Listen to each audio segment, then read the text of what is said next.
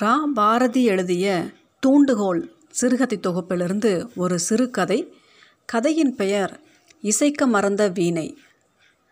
சன்னலோரத்து ரோஜா தலையை ஆட்டியபடி கண்ணாடி கதவை தன் இதழ் வாயால் முத்தமிட்டு திறக்க முயற்சித்தபடி இருந்ததை கண்ட சிவா அப்பா சூரிய வெளிச்சம் தெடிக்கு தேவைதானே? ஏன் கதவை சாத்தியிருக்கு? என கேட்க ஓவராக வெயில் பட்டால் செடி வாடி போயிடும்பா. அந்த வெள்ளை ரோஜாவை பார்த்தியா ஓரத்தில் பிங்க் நிறம் வச்ச மாதிரி. அதுக்கு பார்டர் வேற. ஏன்பா நீ தான் கதை எழுதுறேன்னு உட்காந்துட்டுருக்கியே எழுந்து தண்ணி ஊற்றுறது கதவை திறந்து வைக்கிறது ஏதோ சாஃப்ட்வேர் கம்பெனியில் வேலையில் இருக்கோம்னு பொழுதன்னைக்கு சிஸ்டத்தோடு மல்லடிச்சிட்டு இருக்க நீ காதில் பாட்டு கேட்க வயர் வயராக போட்டுக்கிற.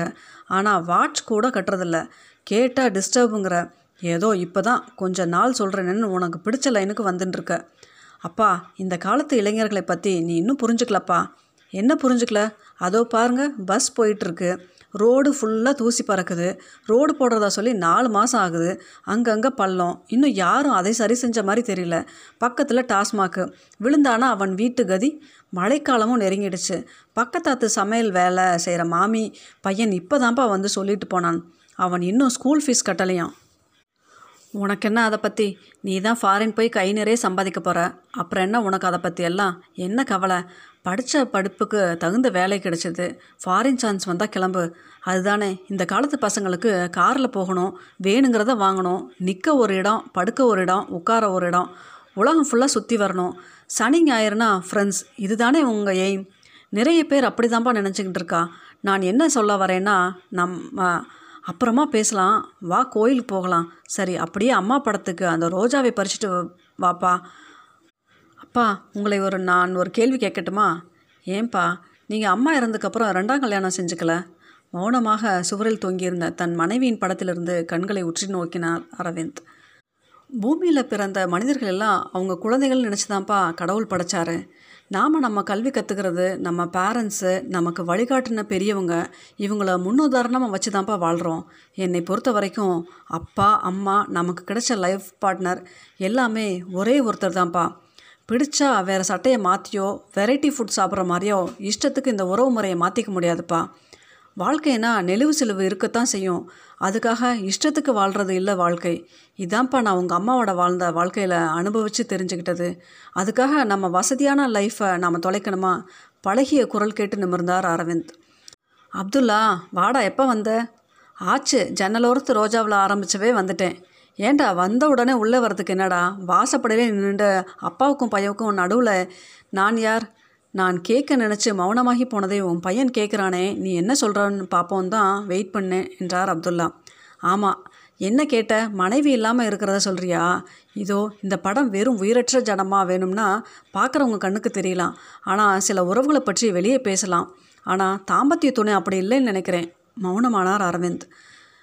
பதிலை ரொம்ப கரெக்டாக சொல்லிட்ட என்றார் மேரி கொண்டு வந்த காஃபியை உறிஞ்சியபடி. அவங்க எப்பயுமே இப்படி தான் நானும் இந்த பையன் மூணு வயசு இருக்கிறப்ப இருந்து இந்த தோட்டத்தில் வேலைக்கு வந்தேன். உங்கள் அப்பா தான் வீட்டு வேலை அத்தனையும். இதோ இந்த தம்பிக்கும் கல்யாண வயசு வந்தாச்சு. மேரி பாட்டி சும்மா கல்யாணம்னு இப்போவே பேசாதீங்கோ. எனக்குன்னு இன்னமும் சில கடமைகள் இருக்குது என்ன செய்ய போகிறேன் நான் இங்கே வந்ததே அதுக்கு தான். நல்ல அலையன்ஸ் ஒன்று வந்திருக்கு. உனக்கேற்ற நல்ல குணம். உன் படிப்பு அழகு உன் கொள்கைகள் எல்லாத்துக்கும் பொருத்தமாக இருக்கும்னு எடுத்துகிட்டு வந்திருக்கேன். சாதகத்தோடு முடிச்சுட்டு ஸ்டேட்ஸ்க்கு போயிடு என்றார் அப்துல்லா. அங்கிள் நீங்கள் எந்த காலத்தில் இருக்கீங்க? சாதகம் அது இதுன்னு. செல்ஃபோனில் ஒழித்த குறையொன்றுமில்லை பாடலை நிதானமாக ரசித்த சிவா ஹலோ என்றான். கிடைச்சா வாங்கிடு.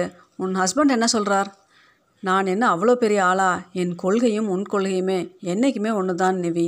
இசைக்க மறந்த வீணையாய் பெட்டிக்குள் இருக்கிறதே நான் விரும்பலை நிவி. அப்புறம் பேசுகிறேன் அங்கிள் வந்திருக்கார். பேசுறியா? சரி வைக்கிறேன். என் ஃப்ரெண்டுப்பா உங்களுக்கும் தெரியும். நம்ம பக்கத்து வீட்டில் இருந்தாலே நிவின்னு அவ தான் பண்ணான் அப்புறமா சொல்கிறேன்ப்பா அதை பற்றி அவளா சரிப்பா சரி எங்கே விட்டோம்? முடிவாக என்ன சொல்கிற அப்போ அஞ்சு ரூபாய்க்கு ஷேர் ஆட்டோவில் ட்ராவல் பண்ணால் தஞ்சாவூரில் டிக்கெட் தரவனுக்கும் சென்னையில் குடை வாங்கினா கூட பில் தராமல் இருக்கிறவன் மனசும் வேறையாக இருக்கிறதுப்பா. இடமும் வேறையாக இருக்கிறதுப்பா. மனசு அது போல தான்ப்பா சில நேரங்களில் ரொம்ப கனமாயிடுதுப்பா. பச்சை சாயத்தில் தோச்செடுத்த வெள்ளை ரோஜா மாதிரி இன்றைக்கி நாங்களும் தப்பாக உங்கள் பார்வையில் நிற்கிறோம் நீங்கள் பணத்தை பிள்ளைங்கக்கிட்ட எதிர்பார்க்குறதில்ல. உங்கள் சொந்தம் உங்கள் ஊர் பெருமையாக பிள்ளை ஸ்டேட்ஸில் இருக்கான் அப்படின்னு சொல்லிக்க மட்டும்தான் நினைக்கிறீங்க. சோஷியல் சர்வீஸ் செய்கிறீங்க சில பேர் இருக்காங்கப்பா. கஷ்டப்பட்டுட்டு தான்ப்பா இருக்காங்க. கடைசி வரை பிள்ளைங்க பணத்தை எடுக்கக்கூடாதுன்னு அவங்க ஐடியா என்னன்னே தெரியலப்பா. வெளிநாட்டுக்கு எங்களுக்கு வாய்ப்பு கிடைக்கிறதுன்னு போகிறோம் விவேகானந்தரையும் யாதும் ஊரே யாவரும் கீழே புறநானூரையும் நினச்சி தான்ப்பா வாழணும்னு நினைக்கிறோம். அதுக்காக குடும்ப ஸ்டைல் மாற்றிக்க மாட்டோம். இப்படி தான் சொல்லுவீங்க. அப்புறம் உலக அழகி மாதிரி வேணும்பீங்க. சிரித்தார் Abdullah. No no it's impossible உங்கள் லைஃப் ஸ்டைல் தான்ப்பா கரெக்ட் உலகெங்கும் இந்த லைஃப் ஸ்டைல் வரக்கூடாதா? அப்படின்னு நாங்கள் நினைக்காத நாளில்லை இதெல்லாம் இந்த காலத்துக்கு சரிப்படுமா தம்பி? என்றாள் மேரி. ஏன் சரிப்படாது பாட்டி?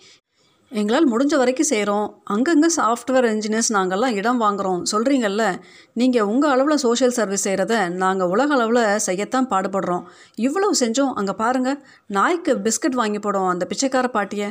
மாமரத்தில் ஒற்றை குயிலென்று சடசடவென்று கூட்டமாக பறக்கும் வெள்ளை புறாக்களை துரத்தியதை கண் கொட்டாமல் பார்த்தபடி ஓரமாக இருந்த ஊன்றுகோலை தன் தோளுக்கு இடையில் கொடுத்தபடி ரோஜாவை பறிக்க கட்டைக்கால்கள் சப்திக்க வேகமாக நடந்தான் சிவா. நடந்து கொண்டே கொஞ்ச நாளைக்கு முன்னாடி படித்தேன்ப்பா கட்டு கட்டாக பண மூட்டையை டாய்லெட்டில் யாரோ வச்சுட்டு போயிட்டாங்களாம்.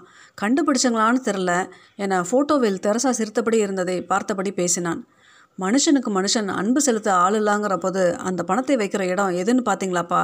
என்றான் சிவா. பரித்து ரோஜாவை உள்ளங்கையில் வைத்து அதன் வெள்ளை வனத்தை பார்த்தபடி மௌனமானாள். எங்கோ துல்லியமான வீணையின் ஒளி கேட்க அப்துல்லா வா. பக்கத்தில் கௌரி ஆசிரமத்தில் சில்ட்ரன்ஸ் டே செலிப்ரேஷன் இருக்குது அதுக்கு ஏதோ ப்ரோக்ராம் அரேஞ்ச் பண்ணுறான்னு நினைக்கிறேன். ஆறு நாள் தீபாவளி வேறு அதுக்கு வேறு நிறைய வேலை கிடக்கு. மகனே வா கோயிலுக்கு போயிட்டு அவரவர் வேலையை பார்க்கலாம் என்றார் அரவிந்த். வீணை இசை நல்லா இருக்குப்பா. பெட்டிக்குள்ளே இருந்திருந்தா இதெல்லாம் கேட்க முடியுமா? என்றார் அப்துல்லா. அதை அங்கீகரிப்பது போல் மௌனமாக சிவாவின் தோலை தட்டினார் அரவிந்த். டீப்பாயின் மேலிருந்த புத்தருடைய சிலையில் வைத்திருந்த பூ காற்றில் ஆடிபடி மௌனமாக சிரித்தது.